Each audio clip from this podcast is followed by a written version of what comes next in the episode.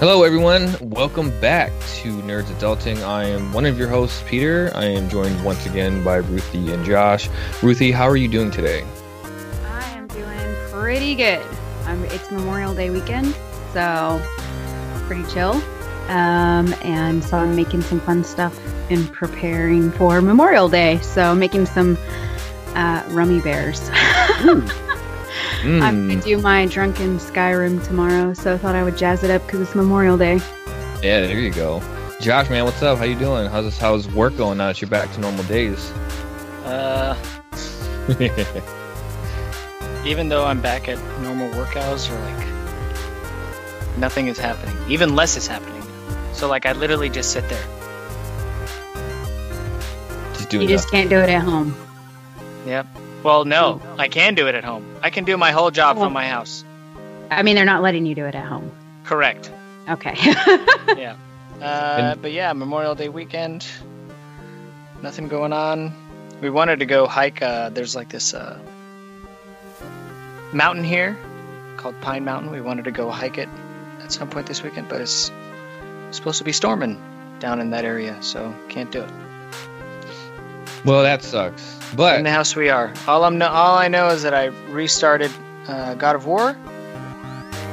Uh, getting back into it because it's such a good game, and I just wanted to experience it again. So, and playing it on my that TV that I got last week, it's so much of an improvement.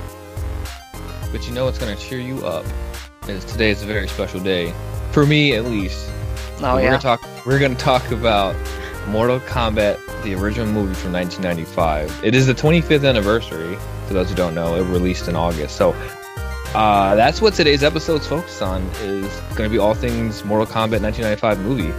Um, a lot of people think it's one of the best, or it's funny because it's not like a high bar to say, but it's like one of the best video game movies to to be released.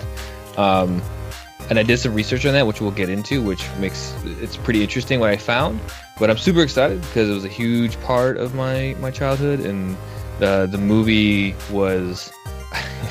I, I'm I'm thinking about it right now because I recently watched it and it didn't really stand the test of time like I would have hoped, but I'm really excited to talk about it. What do you what do you guys think? You guys you guys uh, have any thoughts on the Mortal Kombat movie from what you remember in the game? Well, uh, like I said before, my experience with Mortal Kombat is very miscellaneous. Uh, I don't. It doesn't have as much of my passionate cult following uh, as it might have with you and Ruth. Uh, but I am excited to talk about it. What about Who you, knows? Ruthie? Who knows? Maybe it'll help in help broaden my understanding and my my uh, my nerdedom. You know what I'm saying?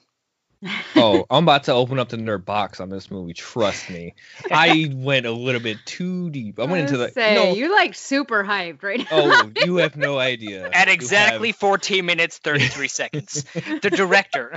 yeah, no, I, legit.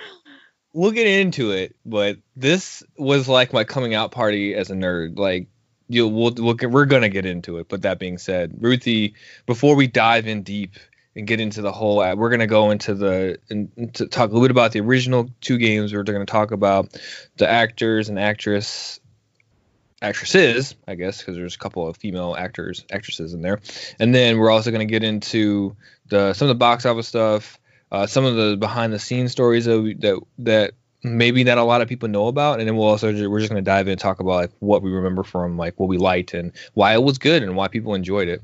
Um, so that being said, Ruth, what do you remember about about the movie just off the top of your head? Uh, I actually remember a lot. Uh, I was old enough that were like me and my brothers and my friends. This was like when the movie came out. We used to like play on the trampoline and pretend we were the different characters and we were fighting each other. And we had played it in the arcade. So, I, yeah, it was a pretty big deal when I was younger. And I remember watching it a couple of years ago and still remembering like everything from it, the same feelings, the same like moments in the movie that like got you pumped like they still got me pumped as an adult so i'm pretty hyped too well, I'm glad at least there's two of us here, Josh. You know what? you can just get off the call now. I, I don't. I don't need your. No, I'm just kidding. Um, All right, see ya. I'm just playing. Uh, so yeah, the reason why I'm really excited because I was really young, so uh, I was probably around 11 to 12. So it was 95. So I was about 11 or 12 years old when the movies when the movie came out, but when the original arcade game came out, I remember the first one, the the original game, first Mortal Kombat came out. I remember being at the arcades and I had a I had a best friend. His name was Brian. Uh, Brian Bell was his name. He was grew, he was like my best friend as a little kid. I known him for years, and he was really good at video games. Like he was like really good. He could have been like in today's day and age, he probably could have been a pro gamer if he grew up in today's day and age. That's how good he was. I never could beat him in anything, any fighting games. So for growing up, fighting games were really big for me, especially Street Fighter, Super Street Fighter, two, actually Street Fighter two. I never played the original Street Fighter, but Street Fighter two, Super Street Fighter two, Street Fighter two Turbo, all those games were really big for me at the time. And then Mortal Kombat came out.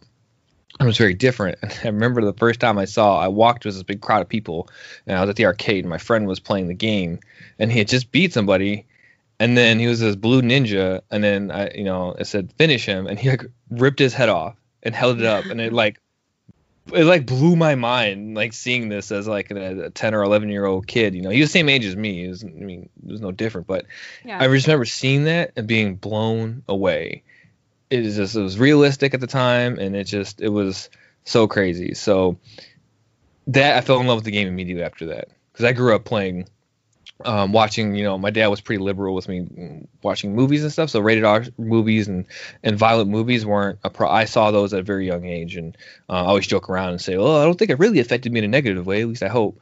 But um, so this game really, really uh, fit what I was into at that time, and then it came to the consoles later on, which everyone, if I don't know if you guys remember, was a huge like huge thing where politicians were worried about the, these games were gonna ruin ruin our kids' lives and things like that because it was violent. We had never seen anything like that. Do you guys remember remember that with the politicians? I think it was Joe Lieberman was one of them um, with the violence. But do you guys remember those games when they came out and the violence and and how and how it affected the public? I don't know if Josh was gonna go. Uh, I remember it. Uh, my parents were the same way as yours, though. Like, uh, they were pretty liberal. Uh, I watched R-rated movies, horror movies, everything. You know, so the blood, guts, gore, cussing, all that stuff. I was kind of already a thing, but to see it in a video game was a big deal. I remember exactly, like him pulling the head off and the spine dangling. Yeah. And you see like the fake, you know, like the like the blood dripping from it. You know, nowadays it's almost like laughable you know, like laughable imagery. But like back then it was just like, oh my gosh. And it was like in a public arcade. And I always laugh about how back then a game like that, like straight up in an arcade, you know, and nowadays uh, games like that, you know, on the same level of what today would be, wouldn't be allowed in arcades. Um, but like it was the crazy thing. Everybody wanted to play it. People, you know, if you lost, you had to like get out of there, you know, like there was a line of kids like challenging each other and stuff. So and it, I don't. Go ahead. Yeah, and that's what um, I don't want to dive into like the old like old timey arcade vibe, but that's what I remember back in the days in the arcades was like you had one person on the sticks and then you had a line of people trying to knock that person off and it was just mm-hmm. so much trash talking and it was it was great i mean that nba jam mortal kombat street fighter uh, a lot of these games. Tekken got really big for me too later on because my friend's older brother, the one I, Brian I was telling you about, his older brother had a license, and there was lots of trash talk that went around amongst us, and he would take us to this place called Odyssey Fun World, and that's where I I got into another game called Killer Instinct, which I plan on doing another podcast. Um, coming up here soon, but that was another game that got me real sort of violent and, and different. But I, I was really big into the arcade scene once I got to about 12 or 13. Um, and this game just blew my mind. And funny thing is, is so I'm not sure who it was, but I think it was Ed Boon, might have been John Tobias. One of they're they're the ones that are credited to the to as the creators and they went to two schools. I grew up right outside outside of Chicago, and so they went to a school called the Art Institute of I just remember it being the Art Institute because of AI was like their logo. And they would always mm-hmm. come and they would do presentations. And one of the things they would always say, Hey, remember the creator of Mortal Kombat? They went to our school. And I wanted to go to that school because they went to that school, you know. And during yeah. this time, again, this is like 1999, 2000, video game careers and, and curriculum in, in schools was unheard of. Like it was not something schools were offering. And then my dad, you know, kind of shut it down. He was like, you know, you're gonna, I, I can't afford that. You're gonna have to go to junior college and like that. So that kind of crushed my dreams about being a game creator, uh, way back then. Um, so yeah, it was all founded. They they worked for Midway, which was like a Chicago-based uh, company, arcade company that made a ton of games. So the funny thing that I learned about this game was, so this game was actually created by four people. First one, sorry, the first Mortal Kombat was created by four people and it took about 10 months. The four people were Ed Boon, John Tobias. I think Ed Boon was 27, John Tobias was 22. And the other two were uh, an artist named John Vogel, and the sound designer was Dan Forden. That was it as far as creators, not including the actors. That was it, only four people. Could you imagine today making a game like that popular and that that made that much money and with groundbreaking with only four people? Yeah, no, I can't imagine. Like, no. I just can't. yeah, right. It's it's just crazy. Well, I guess in the indie scene, um, there's a lot of single like uh, small dev teams making stuff, but at the time, like it's nothing nothing triple A, right? Like that's just it's just crazy. I didn't even know that until this week when I was looking to the game itself. So, um, I don't want to get too much more into into the games. I just remember this kind of led to the ESRB, uh, the rating system boards for video games because there really wasn't one until Mortal Kombat came out, and uh, I just remember all the hoopla and all the all all the worried parents and, the, and what about the children and these violent games. Um, you know, when when this these games came to the home consoles, like Sega Genesis actually had a, a code ABACA BBA or something like that. I, I don't remember specifically, but um, that actually turned the blood on, and the Super Nintendo version didn't have blood. It was like gray sweat. That's what they called it. um, and so a lot of things were altered for the original ones. But then the second one came out, and none of, none of the stuff was was edited because they had the ESRB, and it was just as violent as the arcade version uh, was, which was pretty damn cool. Um, I have some fun facts for you guys. You guys want to hear some fun facts? Yes. So the game was originally based on a John Claude Van Damme movie called Bloodsport. At least that's what they were shooting for, okay. but they couldn't they couldn't get um, rights to use the name of the game or or John Claude Van Damme, so because the deal eventually fell through, um, and then they just kind of they strayed away from that. So that was the first one. Well, I guess uh, that's kind of a plus because they didn't get that horrible dancing. what for you talking about from uh, Kickboxer? Yeah. um, so this is funny. The a pinball game designer named Steve Ritchie who's a friend of Boon's, came up with the name Mortal Kombat on a whim uh, by glancing at a misspelled. Someone had misspelled it on a whiteboard, and that's how the name with a K came to fruition. Was someone had misspelled it, and someone had recommended it, and that's how the, that's what they went with. I thought that was interesting. Wow, that was pretty interesting, actually. um, yeah, because it's like the whole like like I love backstories and how things like that, how things come to fruition and things happen. But it was just like, oh, that's interesting. Like, there's because if you think about it, there's no reason why to spell it with a K, from what I could recall from any of the lore mm-hmm. or any. It's just like, why did you spell it with a K? Like, just no reason at all. And it's just interesting to me because it doesn't make any sense, but it's synonymous now. It's like iconic, you know, MK, you know. Um, Do you know who the person was that that did that? That that's uh, responsible for the misspelling? No, they never said, or I couldn't find any information. You know, when I was going in my deep dive over this week, I couldn't find who actually misspelled it. It never mm. actually said. But it, I think so. Like, oh, good job, but also for lack of spelling ability, you're fired. Oh. right. I don't think anyone wanted to own up to it. They're like they couldn't spell combat correctly, and they're just like, uh, yeah, that's cool. It's a great name. Yeah, great idea. Um, yeah. And then so Frank Welker at the end of the movie, the first movie, you guys, I don't know if you remember Shao Kahn. He never had an appearance in the first movie. He was he had a big presence in the second game, Mortal Kombat 2. He was like the main villain of the game. And then in the end of the movie, because the movie came out after 2 was at its peak of popularity, and that's when the movie had was shot and filmed was after that. And Shao Kahn makes an appearance at the end of the movie, and the voice is done by Frank Welker, who did the voice of Dr. Claw from the voice of Inspector Gadget. Oh. So, yeah. And I knew that voice. Like I heard that voice. yeah, like, now that you're saying it. Yeah, and it's almost it's the same guy who did the voice for Dr. Claw, and it's almost exactly like verbatim, or the sound is just like it. So I thought those were some interesting facts about the franchise itself and and whatnot. And so I, I put those in my notes. Um, so now I kind of want to get into the cast and like the director and producers and stuff. You guys want to move on to that? Sure. Yeah, let's do it. So, do you guys know who directed the movie? Uh, no. Paul Paul Anderson. Yep. And do you know what else he's famous for? I'm sure you do. One, you guys got to know what else he's famous for. Well, I don't really, I don't really know the name, but if you pretty much, if you bring it up, I'll probably, it'll probably fall into place. I know it sounded like completely familiar, and I was just like, I should know this, but it didn't click for me, to be honest. Resident- Resident Evil. He Oh did the my Resident Evil.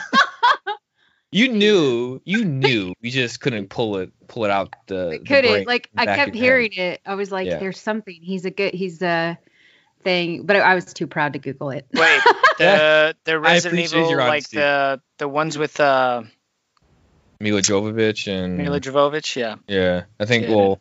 Yeah, I wouldn't have Yeah, she was. She's the only one I think that's been in, in all of them. So for take that for what you will, because I think the first Resident Evil was was pretty good, even though it wasn't quite based on the story of the the movie. They took some liberties with the story. With I, I actually like the first Resident Evil. You know, speaking of that franchise, I actually enjoyed that. Then it kind of went off the rails and went a little bit too too much, in my opinion. Um, but yeah, Paul W. S. Anderson. This was like his first big movie that he directed. He did some like uh, indie film that made him pretty. I forgot who was in it too. I, just drawn a blank, but he did an indie film, and that's why he got tagged for this because he had done a really good film before this that that was made him this new up and coming hot new young director. Um, the person that gets credited for this the most, I would say, for pulling this all together is someone named Larry Kasanoff uh, as the producer.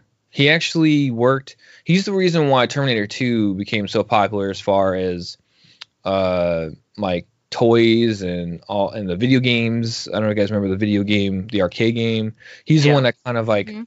pulled all that in together. He realized what potential there was in Terminator 2 and turned it into like this billion dollar property, not just because of the movie, even though I'm sure we all love that movie. It's one of my all time favorite sci fi films.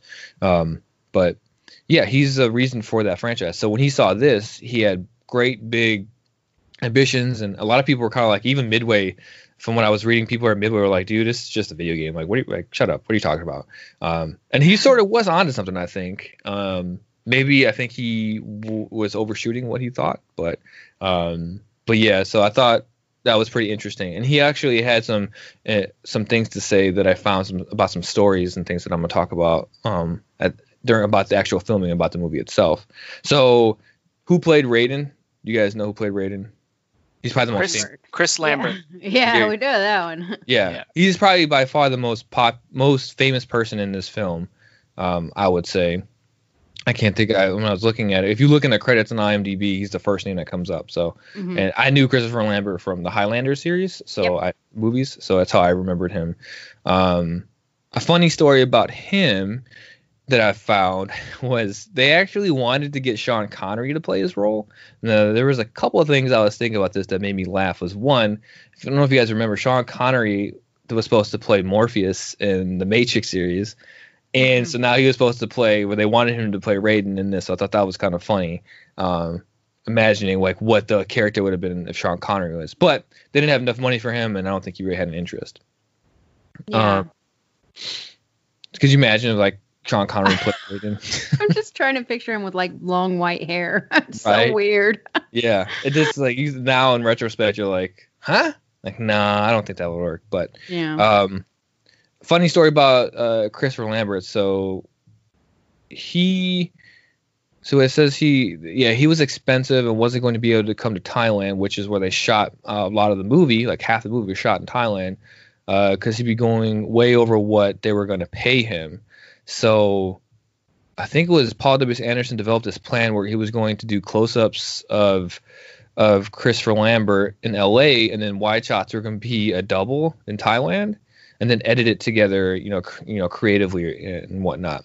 And then Christopher Lambert found out, and he said, "I'm going to come anyway." So he went out to Thailand basically like on his own dime to finish to film the scenes that were out there. And he actually paid, from what I could find, he paid for the wrap party as well. Like, what a cool dude, right? Oh yeah, Yeah. that's way cool. Yeah. Um, you guys know the who played Liu Kang? So I know it's Robin Shou, right? But so I think it's funny. So Robin Shou, um, his the character that he portrays of Liu Kang, right? I think he did a really good job, and he was definitely like a sure fit for it. But I liked him in the role in general. Like I liked his acting ability. I wanted to see more of him. He hasn't been in many more uh, film. He's done some voiceover work. I know he did voiceover work for uh, Sleeping Dogs, Hmm. uh, which is a Oh, I didn't video know game. that. Yeah. Yeah, Yep. he did voiceover work for Sleeping Dogs, uh, Mhm. and he's been in almost all the Death Race movies. Yeah. Um, Yep. He was in Street Fighter, and not the one with. Uh, he wasn't in the Street Fighter that has Jean Claude Van Damme though. He was The in one like with some Chun-Li? The 20, 2009, 2010 one, which I personally haven't seen. Mhm. Um, and then he was in Beverly Hills Ninja, Yeah. which is like That was like Yeah. I just feel like US all of these movies, like they weren't like I feel like Mortal Kombat was like the apex of his. You know what I'm saying? Yeah. No, I agree. Known that's- for. Yeah. Yeah. yeah, and and, then- I would. No, go ahead. And then Beverly Hills Ninja. Like I feel like out of all the films he's been in, like where he's had a major role, those are like the most successful roles that he's been in. In Sleeping Dogs, he always plays like a, not like a main character. You know what I mean? He's like an ancillary character. Yeah. Well, he did some work where he did some movies with Chow Yun Fat in Hong Kong. That's actually where they got him from. Was from the Hong Kong movie scene and action action scene, and um, that's where he was known for. So he had a lot of success- before coming to the to the U.S. I would say moderate success. I guess I don't know if he had any, you know, main movies where he was the main character, but I thought that was interesting. And they actually did. He had to re. He had to do something um, which apparently is not normal for for leaves. Is he had to read for this role seven different times, and um, because they were the studio and everyone wanted to make sure they got this part right, and they did their due diligence. And I think they did. I think I think you're right. He did a he did a great job as portraying Liu Kang and trying to bring um like forgiven what the script was you know like I I, I liked him as Liu Kang I actually getting more at when we get more into it I feel like I liked all the characters as they portrayed you know these um Yeah. Uh, characters from uh, the actors is the way they portray the characters from the game into the movie um do you know who played Johnny Cage I'm Linden sure you know Yeah. I just realized I gave you guys the list before we actually did this and I'm, what I'm looking at so you guys already know um but uh do you know what Linden Ashby was like famous for before Mortal Kombat? No, I do not. He was on a show called Melrose Place, and I vaguely remember this. I mean, this was like an early. This is like during the Beverly Hills 90210, and then there was Melrose Place. My older sister used to love those shows, so I used to sit there and watch them with her when I was younger. And that's where I want to say he was famous, but yeah, yeah, he actually was like on a like sort of like the nighttime soap opera dude. And they originally, this is so funny. Someone, someone in the Mortal Kombat world just loves John Claude Van Damme because somebody uh-huh. wanted John Claude Van Damme. Apparently, was supposed to play Johnny Cage, which which would have been interesting because Johnny Cage isn't the main character. And if you if you all play the, the games, you would know in the lore, Liu Kang is the main character. He won the the first tournament um, in the first game, which was actually called the Shaolin tournament, not Mortal Kombat. Um, and he won that tournament, so everyone knows. So it'd be- interesting to see how John Claude Van Damme would have worked out in that role. But he turned that down to do Street Fighter, which is to- terrible, horrible movie, just awful yeah, compared to Street this Fighter fight. was not good.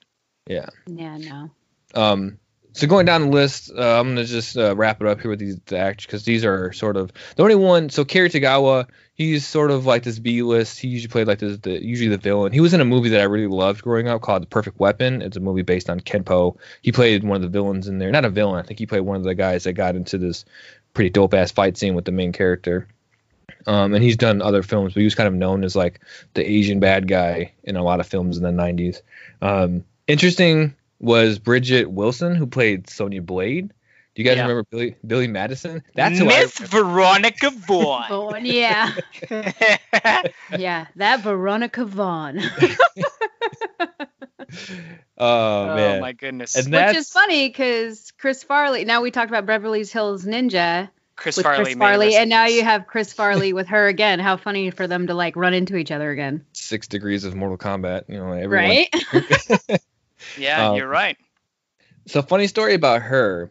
She auditioned and they she had to go through a grueling um, process of auditioning to play Sonya Blade, and she eventually turned it down because she wanted to do Billy Madison because she already got picked for it. And then what happened was is Cameron Diaz was actually supposed to play Sonya Blade, but got injured. I think uh, either in training or in fil- during filming. I think she was in training. Where she, uh, either way, she got injured and she had to drop out.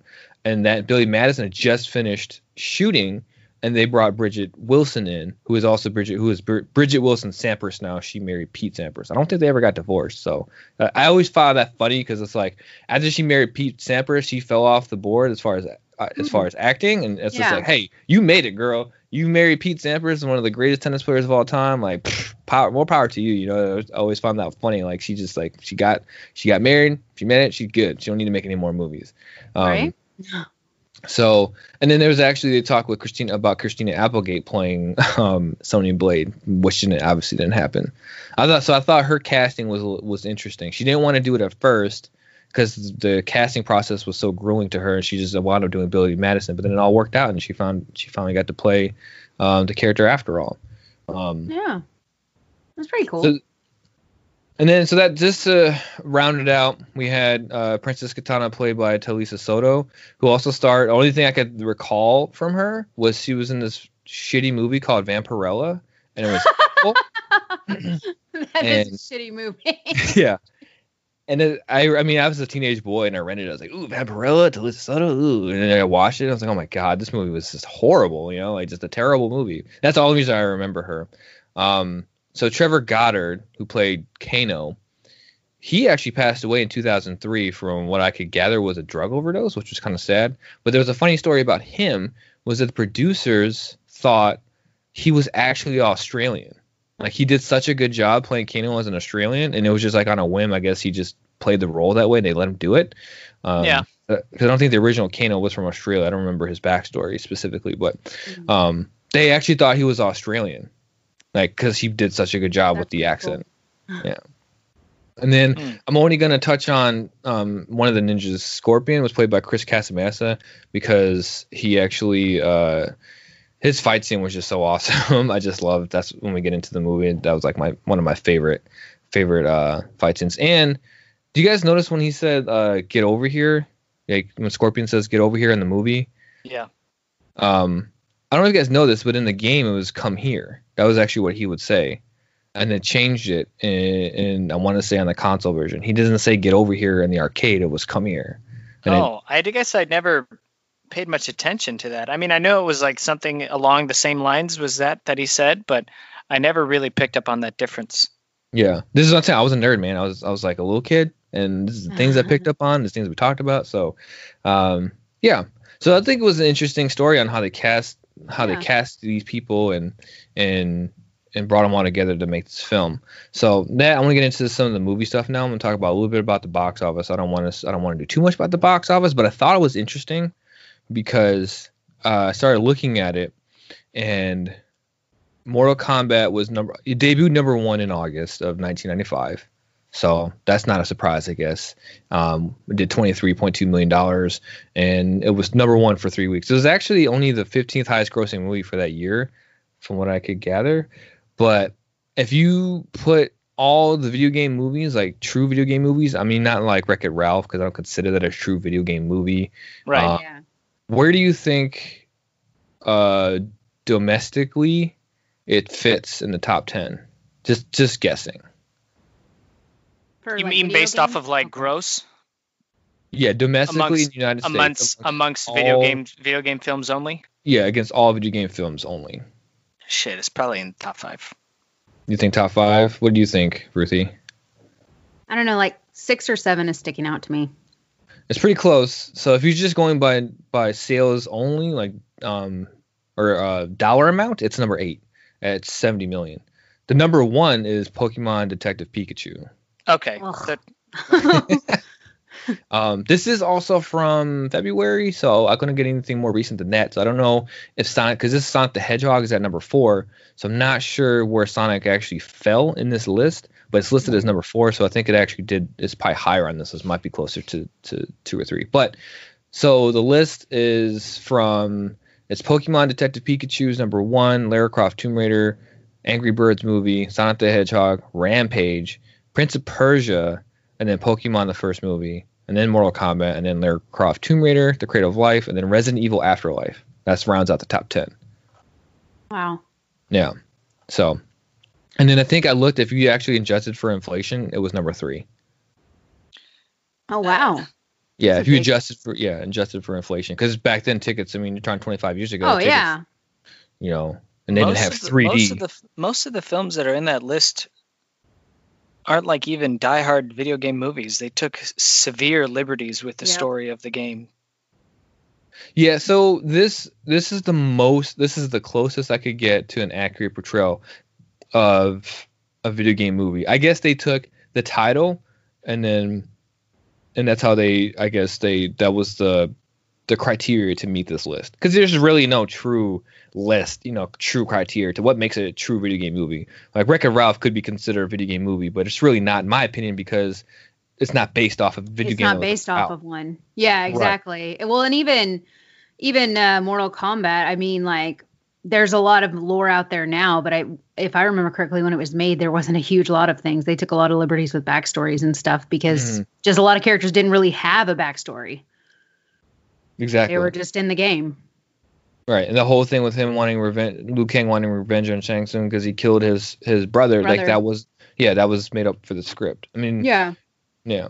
Um, funny story though, I it's not even in the top ten, according to this Forbes list that they did. It's not even in the top ten uh, all time worldwide video game movie uh, gross. It's not even in the top ten. The number one movie was like um, Warcraft was the number one at like almost five hundred million dollars. Well, that's Warcraft. because of China. Yeah, exactly. Because my wife asked me that last night when I was telling her this, and she was like, "That's surprising." Was "Yeah, because China's got a huge thing." You know, I think Rampage was actually a little bit higher up on there. Um, but I, I just find those numbers a little interesting. I'm not sure if you guys, I hope you guys did too, but um, that if you just for inflation, domestically, it'd be the number three all-time movie uh, as far as gross. Yeah. But so, um, all right, let's get into the movie now. We talked a lot about the game. We talked about the backstory. We talked about sales, the actresses. Let's get into the movie. Um, one of the things about the the movie itself was it was rated PG-13, and I'm not sure if you you all remember, but a lot of people were upset about that in the beginning because of the violence in the game. Um, but New Line thought that PG-13 would hit their goal of hitting target uh, for teenagers as a target demographic because that's who was playing the game at the time. If you were 15, you couldn't go and see the film. Huh. Yeah. So that being said, Ruthie, I'm let you start off about the film and the plot. I'm not sure where you want to go with it, but I'll let you let, let you kick it off about the film and the movie itself. What what did you think? What do you what is your thoughts when someone tells you about this movie? When you talk about it, when I said let's talk about this movie, what were your thoughts? Um. Or even when you went back to rewatch it? um so like i get like like super nostalgic and like i said I, I still get hyped as an adult because it was in a way like it was like one of those really good like come together action buddy things so i think it like had that feel of a video game like getting the gang together kicking ass having a few laughs when you do it you know and it was like challenging so like it really has like a whole like video game vibe to it. You know, like if you and your friends are going to get together for a night and like grind out a campaign or something. Like I guess that's like my first thoughts. Um I love that like we don't go into like heavy backstories except for Kang. Liu Kang um I mean the rest are like along for the ride. I like how simple it was. Hey, um, like the world's going to end um, because every hundred years these guys come about and uh, we have Mortal Kombat. And if you don't win against the baddies, guess what? They take over the world, and you are the greatest fighters. We lured you here. Sorry, we tricked you, but now you have to save the world. Like, an interesting way to decide on who takes over certain realms. You know, you have to f- do a, com- a tournament every whatever. And and that's another thing too. Like I, was gonna ask you guys, what is once a generation? Is it a hundred years? Like I, it said once a generation, and then they've won nine, right? Outworld has. So I was always like, what does that specifically mean? Is it a hundred? And I just went with the proverbial one hundred years, like you did. Yeah.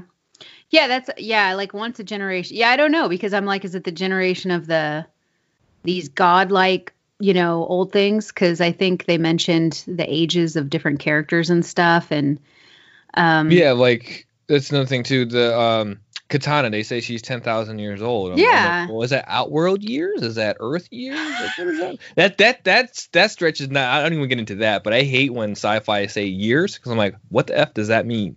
Is that is everything based on Earth years? Because Yeah. not every year is one and the same. And so whenever I hear that, like a Star Wars or something, so that's what makes me wonder. When I ten thousand years is that is that like dog years or is that like Earth years? Like, what does that Yeah.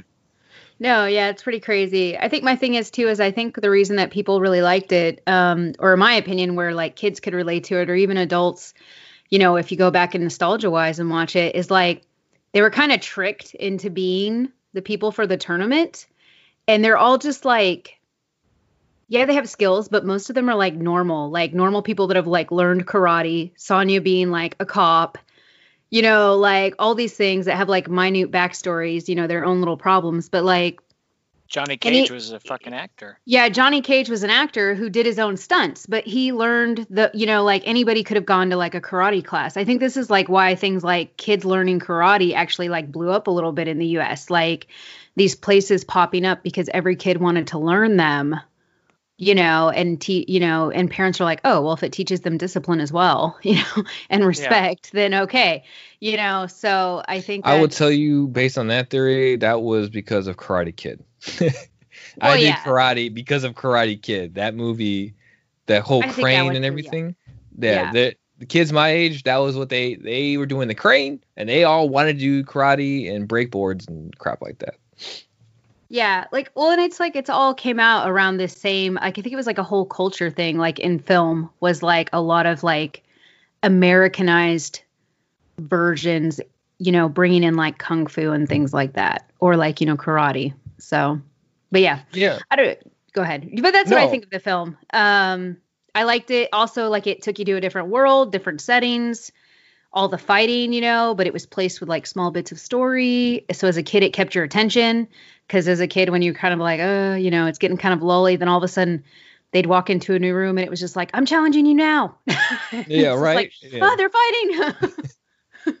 uh that, that made me like watching this movie i'm like thinking in my head okay first one i my thoughts about this movie especially after rewatching it i'm like this does not stand the test of time that's how i look at it um i try to remember it for what it was and it's you know for at, at its time what we got and it's it's not a terrible movie by today's standards but it's just i felt like it didn't really stand the test of time even the even the fight scenes even though some of them were pretty cool it's just like dude stands there, takes a punch to the face. It's just it's uh, indicative of what it was almost like the the pinnacle of what 90s co- uh, US action movies were like, right? Cuz I grew up Yeah. watching movies like Best of the Best, um, No Retreat, No Surrender 1 and 2, American Ninja, um, American Ninja 1 through 50. I don't know how many of those they made, but okay, Um, right?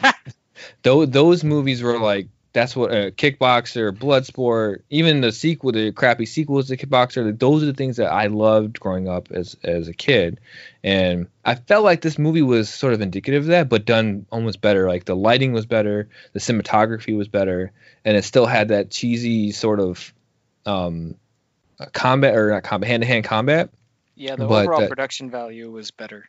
Right, and then and they also, like I said uh, before we started recording, was some of the music was that was not normal to have this upbeat techno EDM type music that they that they played um, for these. The music was huge with the movie. Like it Yeah. was a huge. It was a huge like you don't even realize how much of a tone setter it was.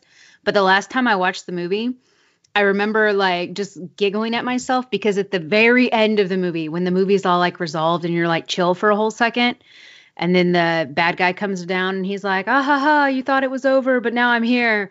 And then Raiden's like, I don't think so. And then they all stand there, and then you hear dun dun dun dun, dun. And Yeah. like it just gets you all pumped again. You're like, yes. yeah, so, exactly. the and then you're like, what? Oh, I'm gonna right? wait for the next movie? No. Right. Um, but it's funny that that scene too. Right before we talk about that, that's that like that that calming techno song that plays. That was actually from Hackers, I think, from the beginning of the movie. if Oh, you yeah. actually if you actually go back and listen to it. Um, so yeah, I mean, all all those things were were really cool, and I think when you talk about like your buddy, you're you're referencing how it's like uh sort of like a video game vibe with your buddies, and you're trying to get together. The, there was definitely that buddy cop feel to it, but what a lot of people, or I think a lot of people, I mean myself included, didn't really think about too much until after seeing it a few times was the the funny lines, you know, like the whole scene when they're on the boat and Liu Kang. This is after Liu Kang drops his freaking luggage in the in the ocean when he, when Johnny Cage you know thinks he's some some lackey to to carry his luggage, and then Johnny Cage like sees sees Sonya Blade and he's like trying to she gets like she yells at him says like move out of the way or something and then Liu Kang Yeah. comes by and he just goes another starstruck fan huh and punches him in the shoulder and like the sarcastic look um or the um when he says uh this is where you fall down like at the in the beginning with Johnny Cage Oh, and yeah. how they they tie into that after he kills Goro plot plot plot uh spoiler alert Goro dies um but Yeah, Uh, Goro super dies. Yeah. If you haven't Uh, watched it in 25 years, then yeah, you just got spoiled. yeah exactly. Uh so there was a lot of you know funny moments in there and then like Raiden when he was like the fate of the billions of uh, billions of lives rely you know or the fate of the world relies on you and he laughs and it's like the, and then actually was reading that the there was actually too much humor in the original script and they had to like pull back some of the stuff because there was too much too much uh humor. Oh, and one of my favorite lines is when they're watching Goro and Kano have this conversation, and Shang Tsung comes in and talks about Liu Kang, who's Kung Lao's descendant, you know, and then Johnny Cage look, looks over at Liu Kang and goes like, "What's so special about you?" And Liu Kang's like, "I don't know." It's just these little lines. The, the comedic timing was pretty good, and I, I actually I really liked how they implemented that in, in the movie. So, um, what did you guys think about like just the overall plot? Like how they how they were able to take such a ridiculous my my thinking behind this, they took such a ridiculous concept when there really wasn't a whole lot of story, like you referenced already, Ruthie, into made uh, this into like a plot, and it's just really interesting to me looking back on it now. What did you guys think about that? Well, I don't really understand how Sonya Blade. I don't think she was selected. I think it's funny how she just happened to. It's because she was tracing, uh, chasing Kano. You know what I mean? That she wound up on that boat. I mean, that was am I- manipulated though by Shang Tsung. He knew that. Like he had this weird like hard on for her. I don't understand. It never really, really like explained in that movie. But he had like this weird like infatuation with her. Right, Uh, but she's like, she's a cop. Johnny Cage is an actor. You know, how are these people really people that are like the best of the best in the world? Like, I just think it's funny how the plot forms around these characters that, for sure, are interesting because of their diversity in terms of like their professions, but. It th- I feel like it wouldn't have worked out if they just would have been like, yeah, they're all like lifelong martial artists that train 12 hours a day and do nothing else which probably would have been the more optimum in a realistic setting. The but I know this is a video game, but whatever. In a more realistic setting, it would have been the more optimum for you to like choose like, okay, who's going to defend us? A cocky actor and an even cockier police officer. Like, I don't know. I just thought that the plot like. But that's like the whole tie-in of a video game. Like everything's supposed to be fantastic and overdone. I know, I agree. top. It, and I, I was actually going to say that they, I think they actually kind of did that well. You took some something so fantastical, if that's even a word, like Yep. as the story of Mortal Kombat, where it's a tournament that decides the fate of these realms, and and there's no rules. Like like in the video game, you could fight like the the human or the Earthbound characters or Earth defenders would end up fighting each other in the video game. But like, what's is there like a point system? Like, is there a team? Is this a team thing? Like, you know, that's what Yeah. I'm thinking about in this movie. Like, how does that work out? Like, oh, but then then Shang Tsung can just pick whoever he wants to fight, and does that just end it? And this is me as a kid. I'm not talking about now, but as a kid, I thought about these things. But you know what? I didn't care about all that. That's what was funny about this movie was we were seeing we got a decent adaptation of a video game that we were able to overlook some of these plot atrocities. I guess if it was just a movie and it didn't have the name Mortal Kombat, I feel like this movie would probably not be in it, not be regarded as as it is today. At least from it's because from of the K. If it was Mortal Kombat with a C, it wouldn't have worked out. Funny story. There is a movie. There is a movie called Mortal Kombat. Never saw it, but I remember seeing it in the movie theater in the in Family Video when I walked past, you know, the movies. There's actually a movie called Mortal Kombat Couldn't tell you what it was about though. What? I didn't know Yeah. that. Yeah, I mean, sure, it's on IMDb if you if you search it. Yeah, another fun fact that I had for you for today. But um, so funny thing about the performances, you know, we, we kind of I thought even though the script wasn't great and and what have you, uh, it's up for debate. But I felt like the the actors actually, I felt like they like with you you talked again about how they they seemed like. Uh, they grew together and they they developed sort of like a friendship and and Mhm. concern for each other. I felt like that played out fairly well, and I think that was due to the actors themselves and not necessarily the writing. Like I felt like their performances, they took what they were given and they were able to put forth something that you know was watchable and sort of made sense. Um, given I think they had like good chemistry, like on-screen Yes. chemistry and diversity. Because even like I've seen it, you've seen it in film, like where the movie itself is not great, or like the writing, like you said, or the plot, but like you will have two actors on screen that you just want to watch them because they just have something that you're drawn to. And I think that I think the actors pulled it off really well. They were so diverse, so strong, and then yeah, they just kind of like pulled it off. you wanted to watch. You were rooting for them. Yeah, yeah. Um, and then so a lot of the members talking about some of the funny lines. So those some of those funny lines were actually improv ad libbed, according to um this article that I read um by the on the Hollywood Rep- Reporter. So the line, those are five hundred dollar sunglasses, asshole. Like when he basically um was fighting Goro and Johnny Cage is fighting Goro and he crushes his glasses and then he beats him at the end. He says those are five hundred dollar sunglasses. That that was ad libbed. And then the scene where he was like in the beginning, he's like, "Let's dance." I felt like they gave a lot of. I felt, I I wonder if there's like footage of Linden Ashby with all this improv and stuff. I, I feel like he's a really funny guy because he had a lot of the funny funny lines like when they Mhm. were looking for Katana and he goes, "I can smell her perfume." And the gang's like, "I don't smell anything." Like I feel like he's a funny guy. Like I just I get that from him. Um, Yeah. yeah. what made for me what made the movie really for me were, were the fight scenes right that was like what drove this movie essentially was was the fight scenes and how they were even by today's standards they're still pretty pretty pretty good i, I know i was kind of trashing it a little bit but i mean this is before. You were. but yeah this but i mean if you look if you take it for the like put it in the box of time when this movie was released even to even by today's standard they're not that bad but it's still entertaining to watch.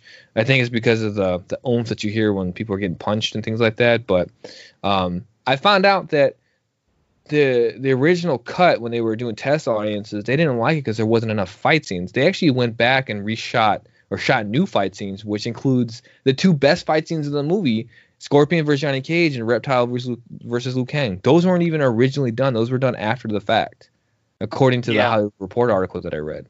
I was like blown away by that. Like, That's pretty. how do you have a those weren't fight? in there? Yeah. Yeah. Could you imagine how boring this movie would have been, or how pissed off people would have been if they? So good on them, one to spend extra money to, Yeah. to add these scenes. But could you guys imagine like those are the two best fight scenes of the movie, like, and then those weren't in it. Definitely like, the scorpion one too, because he was just like rail like he just had the ability to rail on anybody with like being able to suck them in with the you know with the thing. And the whole being out in the woods like with the trees and stuff and like them both just kind of stepping out and you know it like him having to outsmart it and not do his like traditional fighting. Yeah totally. Yeah that's like one of the best fight scenes in the whole movie Yeah, I agree. That's what I was gonna ask you. What did you, what did you guys? What were your guys' favorite fight scenes in the movie? Well, definitely one of my favorite scenes in all of the one and two.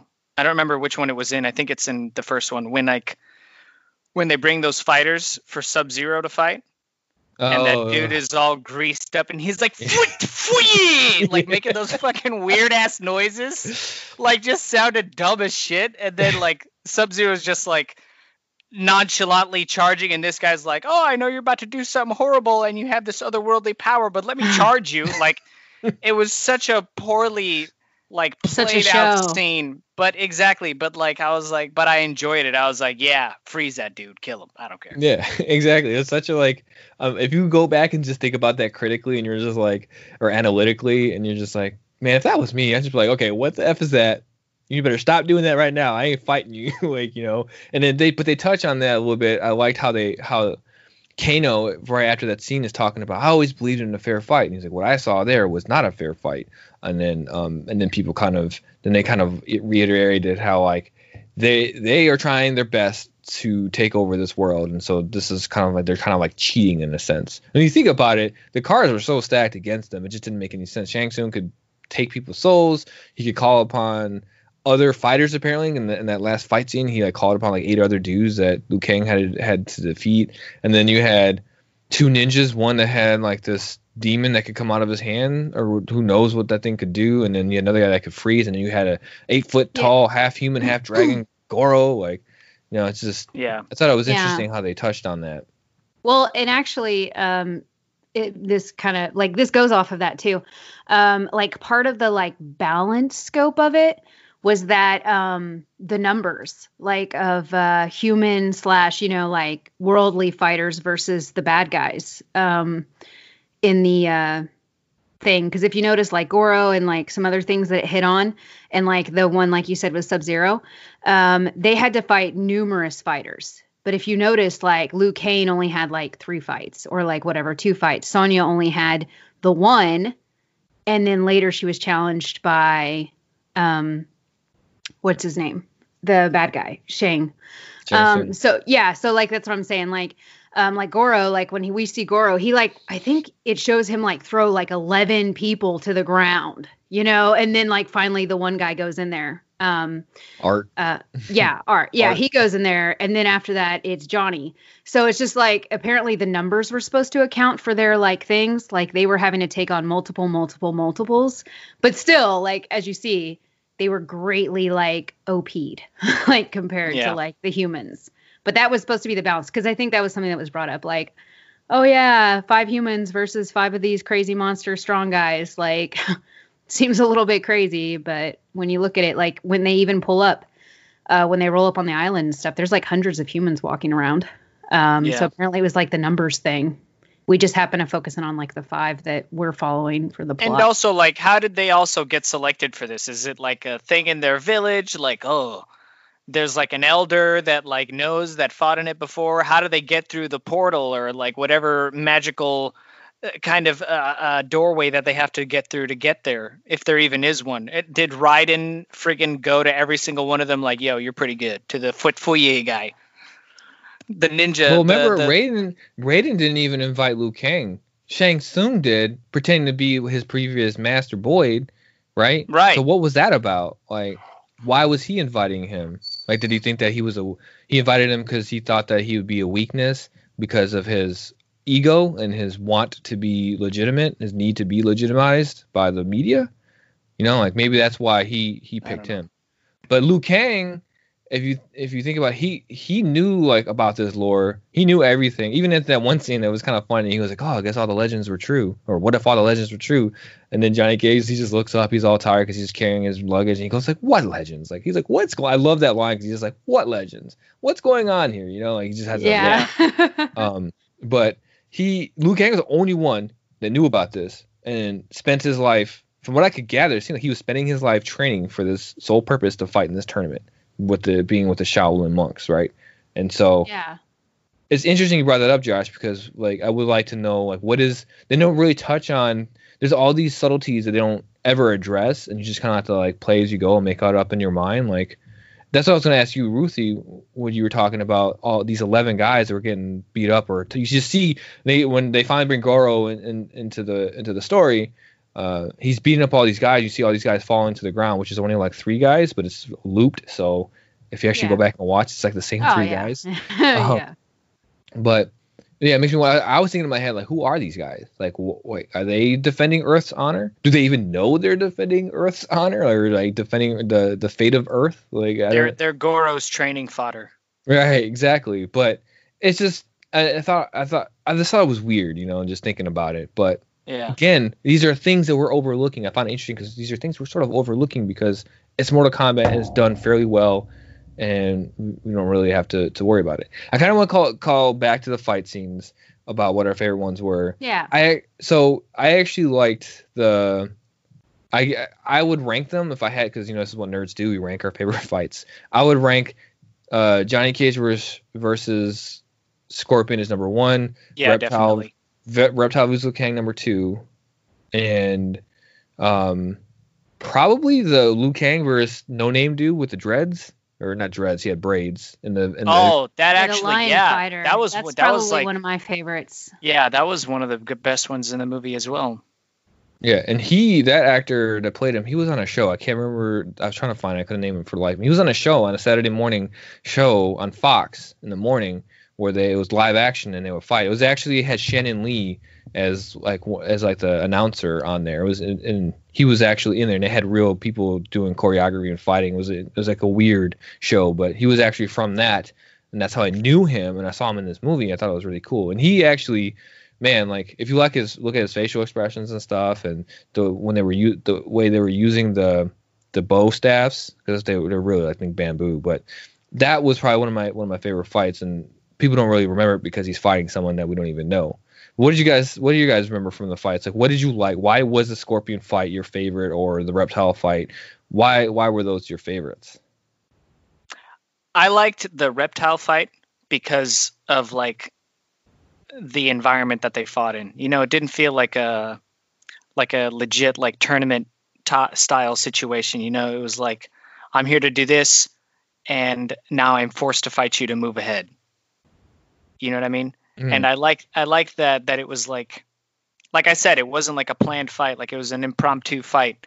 And I really liked how they displayed Liu Kang's signature, like the the kicks that he does. yeah, he did the kicks. bicycle kick. He did the Yeah, the bicycle, bicycle- kick in that scene. and then um i don't know i just really liked it and i and i also enjoyed you know how reptile displays his ability you know like his technical ability with his flips and moves and you know what i mean he seemed like a very serious contender i mean he got his ass whooped but it was still no, fun it's to watch funny. In, in that fight scene, I'm like, even as a kid, I was like, man, where the frick is Johnny Cage? Like, cause he just Yeah. does he have to stand by? Like, no, man. Like, I felt like at that point in time, it's all cards are off the table or whatever you want to say. It's you got to go in and you got to, you know, fight. But it's kind of like I can imagine, like, oh, okay, it's, okay, you good luck, Lou. And I'm just gonna hang back, you know, in that scene. But Ruthie, you were mentioning the scorpion fight. What what did you take away from that fight? Like, why was that? Why is it? Everyone agrees. I think not everyone, but a lot of people agree with that. That the scorpion fight was the best fight. But why is that? Why do you think that is? Um, well, I think uh, for me, the reason I think it's probably one of the top fights of the whole movie is because he couldn't traditionally just run up and like try to kick his ass, like, which is what almost every fight was in the movie. Like, almost every fight, you're basically like hand to hand. But with him, he literally was like, what, 30 feet away? And he was like, his palm opened, and Johnny Cage is like, what the, f-? you know, like, what is Yeah. going on? And then all of a sudden that thing slung out at him. And so basically Johnny was like, I can't even get close to this guy to hit him. How the hell am I going to beat him? You know, and he just, you know, ended up like using the trees to his advantage in his surroundings. So he had to approach it a different way. Um, you know, and then he like basically got in there and, you know, did the thing. But I think that was, I think that's why. Uh, also the scene, like Josh pointed it out, a lot of these fights, I think why the movie works with the fight scenes is a lot of them bring in elements that are different between each fight. Like the reptile fight, you know, the leveled, you know, going up and going down. Actually, I was just recalling where like before the fight for like reptile and stuff, like some of them would say fight, you know, or like you would hear the announcer like or whatever like in the background sometimes.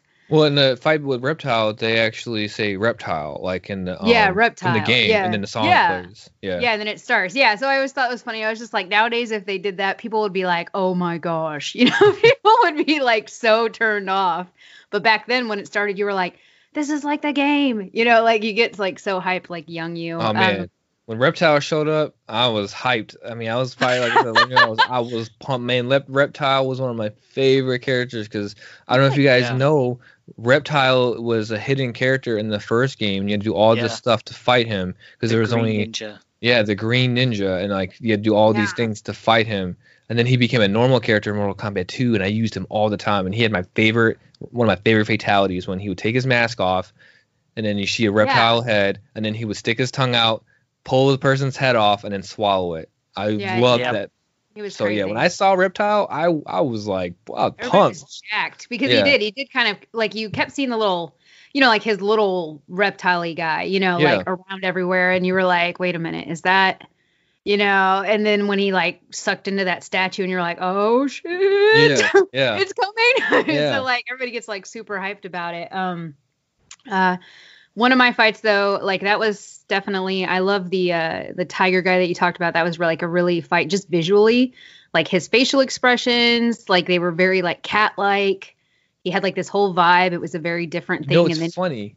You say that. There's a little scene at the end of that fight where he gets up and they play a tiger roar. Like he opens his, he like screams, and Yeah. they play this the faint. You know, and you said Yeah. tiger guy, and it's funny that you say that because that's how I how I imagine him because of that, not because of his facial features, but because of that one little instance of him when he like goes ah, and then they make him and, and his pants have tiger stripes on them too. So I feel Oh like yeah, that's right. to channel this cat like agility and stuff like that. Like at the end of the day, if you really break down the fight, it wasn't that, you know, like you said, we've seen so many more like I feel like cinema had to like keep amping up the fights as time went on because it's like okay, yeah, we've seen it. It's karate. It's you know, um, you know, and then when you consider like in the 90s and later, you have people like Jackie Chan, Jet Li that are like bringing all these crazy like elements in, uh, that you know, or like I don't know, weapons. Like Jackie Chan is a master of like turning domestic weapons into like killing things or like, you know, ways to like using kick his ass. environment. You, Yeah, Yeah. using his environment. So like I think like when you have all those, considering people are just like, you know, punching. But yeah, he had like this very like cat like thing. And like, yeah, when he gets up and he kind of makes that face and darts towards Liu Kang and they do like that roar in the background, it definitely like makes it seem like he's some kind of animalistic fighter. Uh, one of my favorite fights, I will have to say though, is like Sonya with Kano. She gets her revenge. She kicks ass. She's a girl, and I think a lot of guys liked it, and probably where the uh, thigh crushing fetish came before some guys. Like I'm gonna be honest, like I mean, like I, I think some men can attribute their whole thing about if I die, I die thigh crushing fetish to that scene. Like it just is what it is. But uh, All I thought it remember about cool the scene with ass. Sonya and Kano is like, there's so much sand everywhere. it must have been so uncomfortable. Yeah, well, and she's like, yeah, like it had to, like especially when they're on the ground and like kicking things and stuff. But like she really, I think the reason the fight meant a lot is because like he really like holds nothing back. Like it looks graphically like he kicks her in the stomach, like, and she's like doubled over and like groaning. Yeah, and he, yeah, it definitely looks like he hit her see, really like- hard. Yeah. to see like in a movie like i know we talk about like the blood and guts and you know different stuff and everything which there wasn't a lot there was a lot of violence but that's probably domestically if you talk like men fought, fought women he did not hold back. Like he was going to like really hurt her. He wanted to. Hmm. And so see her like be victorious. So I kind of disagree with you in that fight scene because I mean, yeah, you know, it's you have a powerful female character who should win that fight and it's great and whatnot, but I just felt like the way it was portrayed, like she's this petite, you know, woman and this dude like the Kano was big, man, like compared to her. And like I felt like I just felt like watching that fight scene, like when he hits her, I felt like he would knock her out, like just with one punch, because he's so big. Um, but I, I understand. I like how they did the whole, uh, her like rapping, like she does the move where she raps him with the legs. You were referencing about the fetish or whatever. But I feel like if they would have went, that would have been her her move to go to is to get close and do that. I don't know. The fight scene, the way it was done, it just didn't feel. I don't want to say realistic because none of this crap felt realistic. But I don't know. I just I didn't Yeah. get the feeling that she could take him on and win during that. i feel fight scene. Yeah no i get what you're saying but i also feel like kano wasn't at his prime i think he was at his like cocky almost on the epitome of retirement though like when he walks Yeah. up he's like literally doesn't he like walk up and he's all like leaning against the thing and it looks like he literally just like drank a beer and was eating some peanuts and he like spits before he walks like come on some peanuts? Where do you get I mean, that? like, or sunflower seeds. I don't know. You know what I'm saying? Like, even like he was so cocky. He has the Australian thing. Like, I feel like he just got done with a barbecue. Like, he he thinks Sonia shrimp on the like- bobby. yeah, no. Like, I don't want to. I feel like that's. uh, He was big, but I also feel like he was like, oh, like he just got cocky and like soft in the fact that you know he isn't, you know, and she's been training for this like forever, like ever since he killed her partner. So like I feel like I don't know. I get what you're saying though. He was like Yeah. he was like you know and stuff like that and everything. I could I could see that where he's like mean- he should he should outgun her because he's like as far as stock goes, he's like two times her size if you think of like muscle and like man stock. Yeah. But yeah. I just felt like Bridgette Wilson playing Sonya Blade, and like there's like this. I don't know. I just felt like her ability to portray as a herself as a fighter and do choreography seemed limited in that scene to me. Just watching that fight scene, and it didn't really pay off as well. But I, I, and we all knew, like we all knew she was gonna kill him and beat him. You know, I say it was just like one of those things. But I liked the way you were going with that about him being like a drunk and kind of like they even kind of allude that when Shang Tsung's making fun of him, sort of. And he's like talking to Goro about him. He's like, oh, he's like he's a cretin, you know. But even in the table, he's like eating. He's so gluttonous. Maybe yeah. that's why I pull it from because he's yeah. like, ugh, ugh. No, I'm sure that's what they why they portrayed. Yeah, when he spits, he's like treasure these moments and spits out like yeah, yeah. like and so uh like I think that's why they did that. I'm glad you pointed that out. I think I'm pretty sure that's what they were trying to portray him as is just like this low life scumbag that couldn't you know do anything. Um, but I so what I was gonna say. Last thing about right. the fight scenes is I like how they incorporated the abilities of the characters from the video game into the movie. Like Josh, you referenced the bicycle kick and the reptile fight. If you actually see in the fight against Scorpion, Johnny Cage does the shadow kick which yep. I, don't, I don't know how that applies before he gets sucked into to to um, Scorpion's lair. Um, and then in that fight, he does his, you know, he tries to do Scorpion tries to do his famous fatality. He pulls his mask off and blows fire on him. And one of the things I love about that fight is at the end he does his friendship. Johnny Cage does his friendship after he defeats him by to my greatest fan, and it's a picture of him and he signs it, which is from the game of Mortal Kombat 2. They incorporated these things called instead of fatality, you do a friendship. And I just love I mean, out of context, that's just like, what? Like what the hell? But the fact that they put that in the game in the or in the movie from the game, it just makes sense and it's just in in this weird like sort of world, you know, it just makes sense and I loved it. I still love it to this day. Like it's just great to me that that I just love the fact that out of context, it doesn't make any sense. But us as gamers and fans of the franchise know what that moment means, you know. And so I thought that was great. Um, and then there was, a, and then like you just talk about Sonya grabbing Kano with her legs. That's a move she had. That was like how she would body slam yeah. people in the game. She would use her legs. So, mm-hmm. um, what do you guys think about that? Like those things about them incorporating it. Did they? Did any of those? Some of those not get pulled off well? I feel like they were all pulled off well, but I also really enjoyed it because of the fact that it helps tie into the fact that they're trying to stay as true to the game as they possibly can. Even though they invented, not invented, but they took certain liberties with the lore of the world because we didn't have that much uh, exposure to the lore of Mortal Kombat before the film. Um, so I definitely enjoyed the fact that they tied in things from the game directly into the into the film. Yeah, what about you? No, definitely. Yeah, no, like that's my thing. I, I, like honestly, I was that's my exact thoughts. Like they had only so much in the video game, so I'm glad that they like pulled it in and implemented, and they kind they like like they make these little like Easter eggs slash pullback to what little they had plot wise or character wise from the games. So I thought that that was pretty cool. Oh, um, the last one I forgot to mention hmm? was mm-hmm. the split punch to the groin of Goro. When oh, he yeah, did yeah. that, like I was dying laughing seeing that scene because it was totally unexpected, and that's another move that he can do in the game. He does the split punch, and then they cowl over and they scream. Except it doesn't work on the female characters. They wouldn't if you actually played the the original one, Mortal Kombat, Mortal Kombat 2. That didn't work on the female characters, which is kind of funny. But I guess it makes sense um, because you punch a female in the groin, they're not going to cowl over probably like a guy would. But the fact that he did that to Goro now it's like his secret move. I thought that was great. Oh yeah, no, definitely. Yeah. Um. All right, so that covers most of the fight scenes. We talked some about the plot and some of the things. So the last thing I want to touch on is some of the special effects because I found something that was kind of interesting.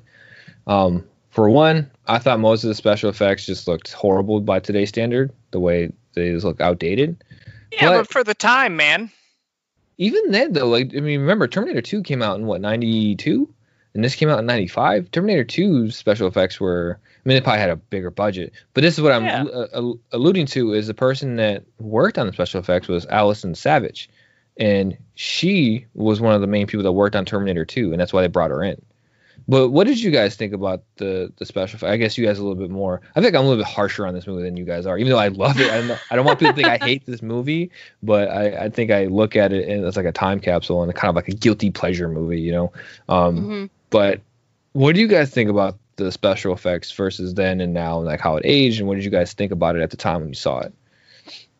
Well, I haven't uh, seen the film recently, but uh, I do remember it and I remember being amazed by it. I mean, but for the time as well. And you also have to remember I watched it when I was a kid and I was easily impressed because, mm-hmm. you know, so I definitely think that for the time, even though it wouldn't stand up to like you said, like Terminator 2 or uh, maybe even what they did with like the Predator films, but mm. Still, like the practical special effects and the CGI stuff that they did, I think was pretty okay.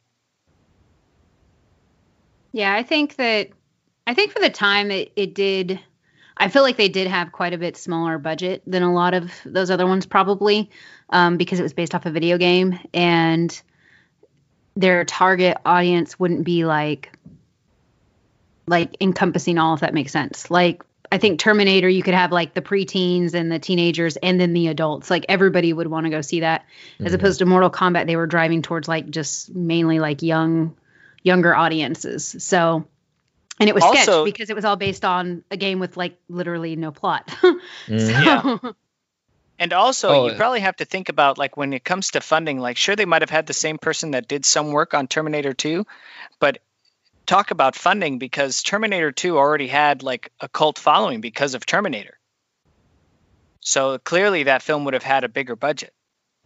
Yeah, yeah, I'm sure the special effects budget. I mean, you have James Cameron, you know, and like, yeah, oh, yeah, yeah, yeah, yeah. But, but um, I think I was just saying, I thought that was interesting. That's that someone that, and she actually still works for Threshold Entertainment, who did the, who did the work on this movie. But I thought it was really interesting that they had someone from Terminator 2 on this. I don't know. I just felt even at for its time, I felt like as a kid that some of the special effects were like reptile stuff. It was cool certain moments, but at the end when he's getting wrapped into that body and when he comes out of that body, I just feel like the special effects weren't all that great. And then the the whole there's a scene where they go up this tower in Outworld, and it just re- looks really bad, even by today's standard. It looks yeah, even the, worse the now. The background, yeah, no, yeah, yeah, last time yeah. When I they're doing it, the tower climb, it was yeah. so painted. Like it was like you can tell they're literally on like 20 foot of stairs, and it's just a big painted background. Yeah, like it, it's it's yeah, like stuff like that definitely like doesn't hold up. Um, I feel like it was very um uh I feel like it was how, how's the way to describe it? Like their pixel count was like way lower, if that makes sense. Like he's even with reptile when you have like the little reptile and he's doing like the chameleon stuff, he comes out and his lines are like so blurred and soft. You know, like he's not mm. a like a very highly detailed chameleon or you know like reptile. Um, like the colors are all blurbed up together and things like that. Um, some of the coolest effects though I thought was like Raiden's electricity. Like oh, especially yeah. when it like burns across his eyes. I think they did really good with that. It was very subtle, but you know, still was like crisp. Uh, I like that and stuff, you know, and some other things. But it was, yeah. So a lot of it doesn't stand up the test of time. But like back then, being like a kid for me, it like did its job. yeah. so, yeah. So Just to see, yeah, to see, see these characters. Yeah. Yeah. It's funny. That was like one of my favorite scenes with Raiden when um he's uh, they're at the temple uh, and they're you hear the gong and they're all like you know telling Liu Kang he can't go or they're not going to bless him because he's not ready or he's only going there for uh say vengeance can't be your only reason for going. And then he meets he meets Raiden there and he goes he just calls like this is just a beggar. And then his his grandfather's like forgive him Lord Raiden. Yeah, he's just don't. he's like uh American uh American Life ruin his brain or something. yeah. Too much television, right? And then so he yeah. flips them, and then that's when we see his eyes light up. Eyes light up. I'm sorry, that's how I was connecting that, but that still leads into like one of my favorite scenes or one of the funnier scenes um, there. And then he just gets up like after he flips them, and he's like, "Whatever, I'm gonna go anyway. Like, take my ball and go home." But yeah, um, yeah, I think that was cool. Some of the Sub Zero stuff was okay uh, which was a fight we didn't really talk a lot about, which I loved, even though it was really short. It was like 15 seconds long, I want to say, or 30 seconds long. It was really, really short. But I yeah. like how they incorporated his style, like with this weird bendy kicks and flipping off the back, and then, um, but yeah, the special effects, I I just felt like even for its time were were lacking. I guess they didn't have the budget in it for at the time, but I just was I felt like at that time, even as a kid, I'm like, yeah, I don't know. But I was just happy to see these characters on screen in a movie that's halfway decent, you know. Yeah, Yeah. I think it's the same for like when I think of this movie, I also think of other movies that came out at the same time. Like, so like one of the first, I'm thinking of like one of the f- other like fighting movies that like me and my brothers and friends were really big into was like Mighty Morphin Power Rangers. Mm. Like special effects, not a big deal, but you had the fights, you had like the buddy buddy of it. You know, like it, w- it was one of those movies where everybody, just like the games, you pick your character and you like stick with your character and you know you identify with them and then it was enough to have like that connection between your group and your character and just like enjoy it for the ride it was For the Yeah. record, I'm with you on that movie too. I loved that movie as a kid. So I don't care. I remember when we were talking with Kyle Higgins, and he was like, "No, that He's movie's like- shit." I was like, I'm thinking I in my head now. I was like, I should have spoke up, but I was like, no, I loved that movie too as a kid. Like that, I yeah, seen yeah. the it's like the a power. nostalgia thing and Yeah. it, like now you can laugh about it and still get those small little nostalgia fills about it but yeah no if i watched it now i'd be like oh look at this editing it's horrible Yeah. you know and stuff the adult in me but it still doesn't mean that i you know i hate it or anything So like But this is what I'm talking about. So when we were talking about budget, right? Mortal Kombat had a budget of twenty million dollars. Terminator Two had a hundred and two million dollar budget. Oh, I. Oh, I, I know the budget. I knew the budget was going to be much higher for Terminator 2, and that's what I, I Jesus. I was like, I understand the budget, and but the fact that they brought in someone that was so, I felt like someone they brought in someone that was so talented or had done such great work that the special effects were the way it, the way they turned out to be. But I guess you could accu- accumulate that to the fact that they didn't have a ton of money in that budget for that. Wow. This is a gross increase from the do you mean? first Terminator. First Terminator only had a six point four million dollar budget. Well, there's also a ten year difference, you know. But, But- still, shit. Yeah. And no, no one knew, but then remember, Yeah. remember James Cameron had done Aliens as well, Uh, and he had done Terminator, and so he had kind of built this, you know, Rapport, following. yeah. And yeah, and, and Terminator was a success, a massive success. So of course they're gonna be like, oh, here's a buttload, buttload of money. Go ahead and spend, you know. yeah. Um, but um, yeah, so that's pretty much the gist of everything that I wanted to hit in this movie. So um, and we've been talking for quite a bit, and so what I would like to do is for you all to say your final thoughts on the movie, and then we're gonna close it out. What do you guys say? sounds good All right. So Josh, I'm gonna let you. I'm gonna hear your final thoughts on this. I think the movie, uh, I think it's like it was like a pivotal, uh, n- not a masterpiece, but like a pivotal work that helped uh, create awareness not only for video games but for for the entertainment that it can provide outside of the video game realm. Because you still had people that maybe didn't play the game that they probably enjoyed the film, or or you know action movie buff guys that or action movie buffs, not guys in general, but action movie buffs that may have may have enjoyed it, you know, even though they might have not played the game themselves.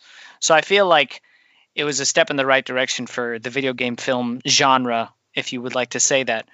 But uh, I'm just excited for uh, what the future holds for Mortal Kombat. I don't know if you guys know, but uh, Mortal Kombat is going to be releasing a reboot in 2021. Um, that has a pretty sizable budget and some pretty uh, big name actors in it. I don't know if you guys uh, knew about that, but yeah, that's coming.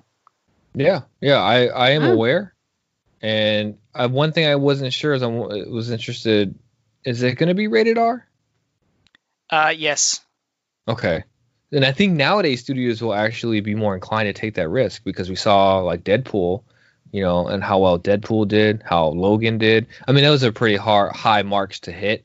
I think as as like movies go, especially Logan. But, um, but yeah, that, yeah, I'm excited for that too. I mean, things things could change though. But the film the film is already done with filming. They stopped filming in um in December of 2019. That's when the filming they wrapped. Mhm.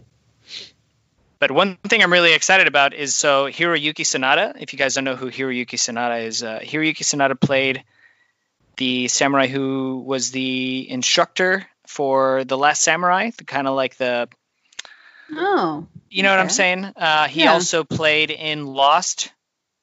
Uh, he was like that Japanese. If you guys watched Lost, he was like that's that Japanese funny guy. that you that's bring been- that up. What? I just started. My wife and I just started watching that show. I've never seen it, and we just started watching it. Okay, well then, never Yeah. mind.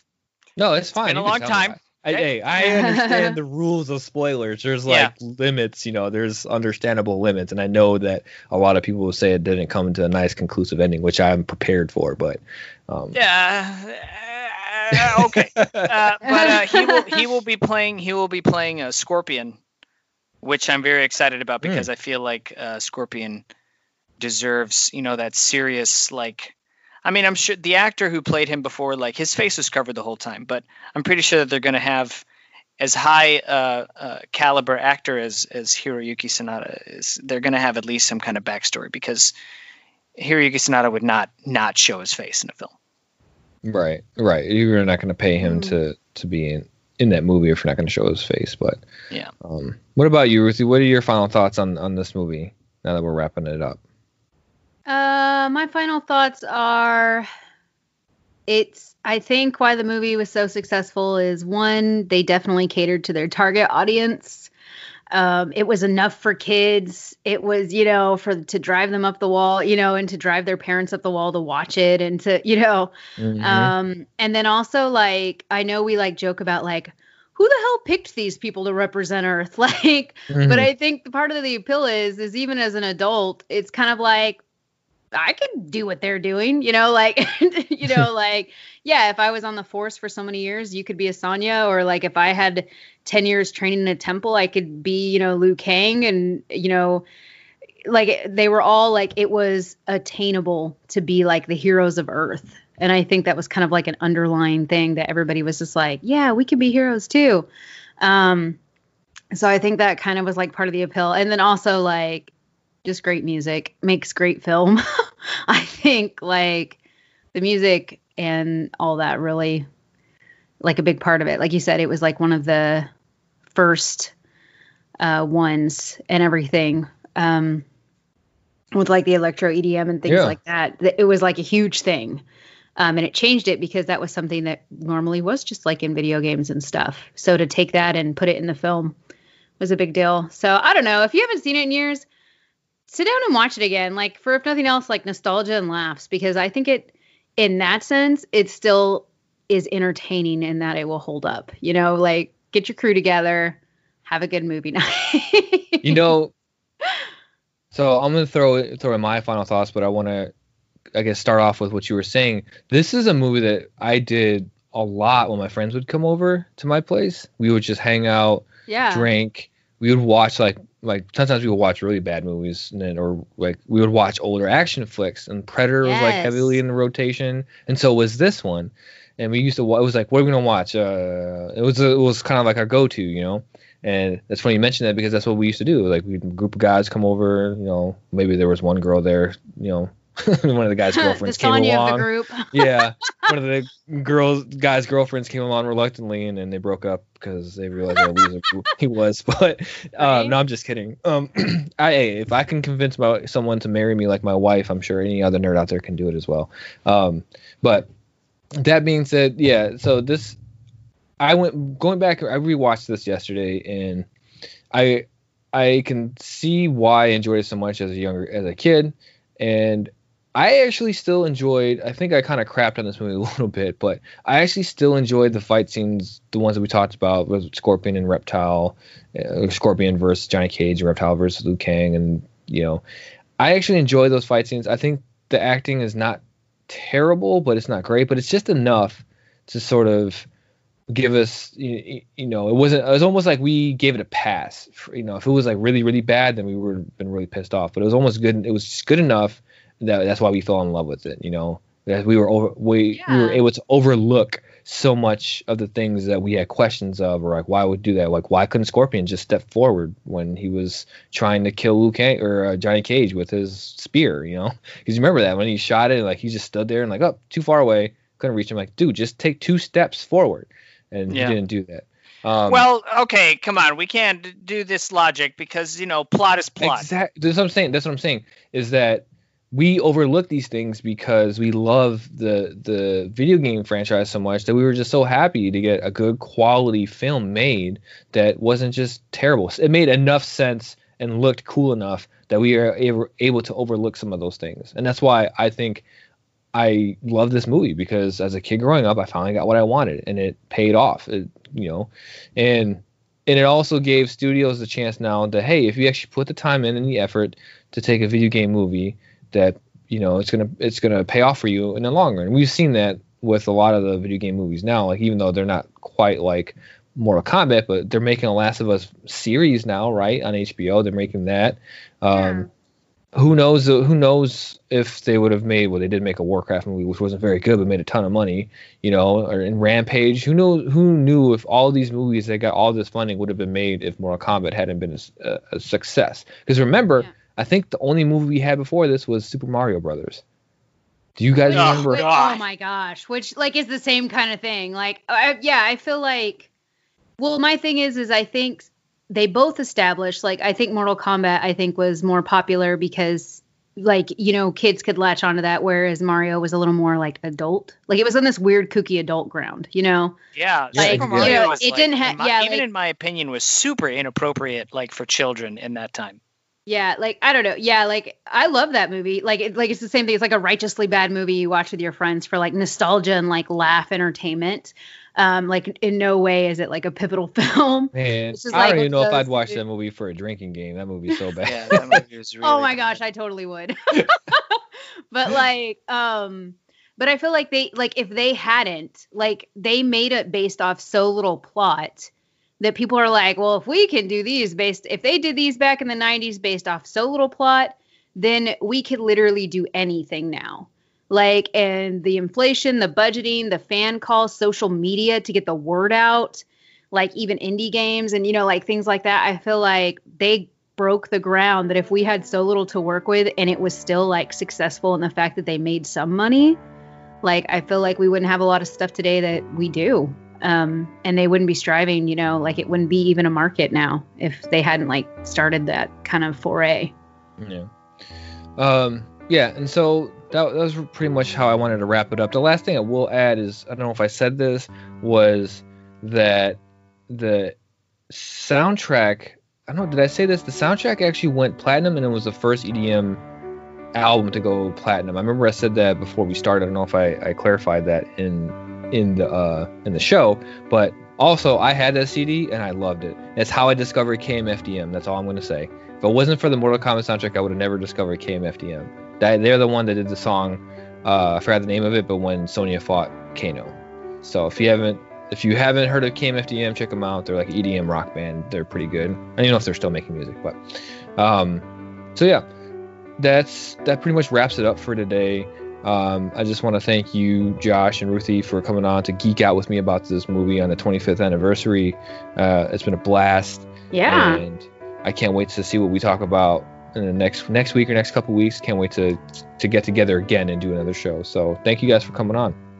You're welcome. Good, for having us. Oh Fun. wait, before before you guys go, I want to know. You don't have we don't have to explain or elaborate.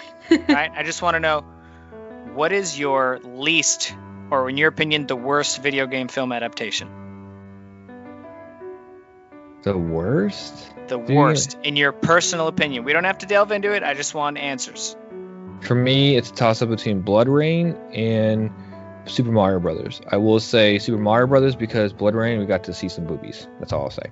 I was gonna also say BloodRayne. I'm glad we're on the same page there.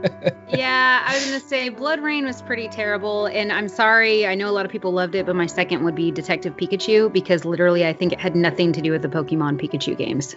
Yep. Like literally, they took one character and centered all this bullshit around it, which had nothing to do mm. with hmm. anything, and it mm. sold hmm. because it had Pikachu.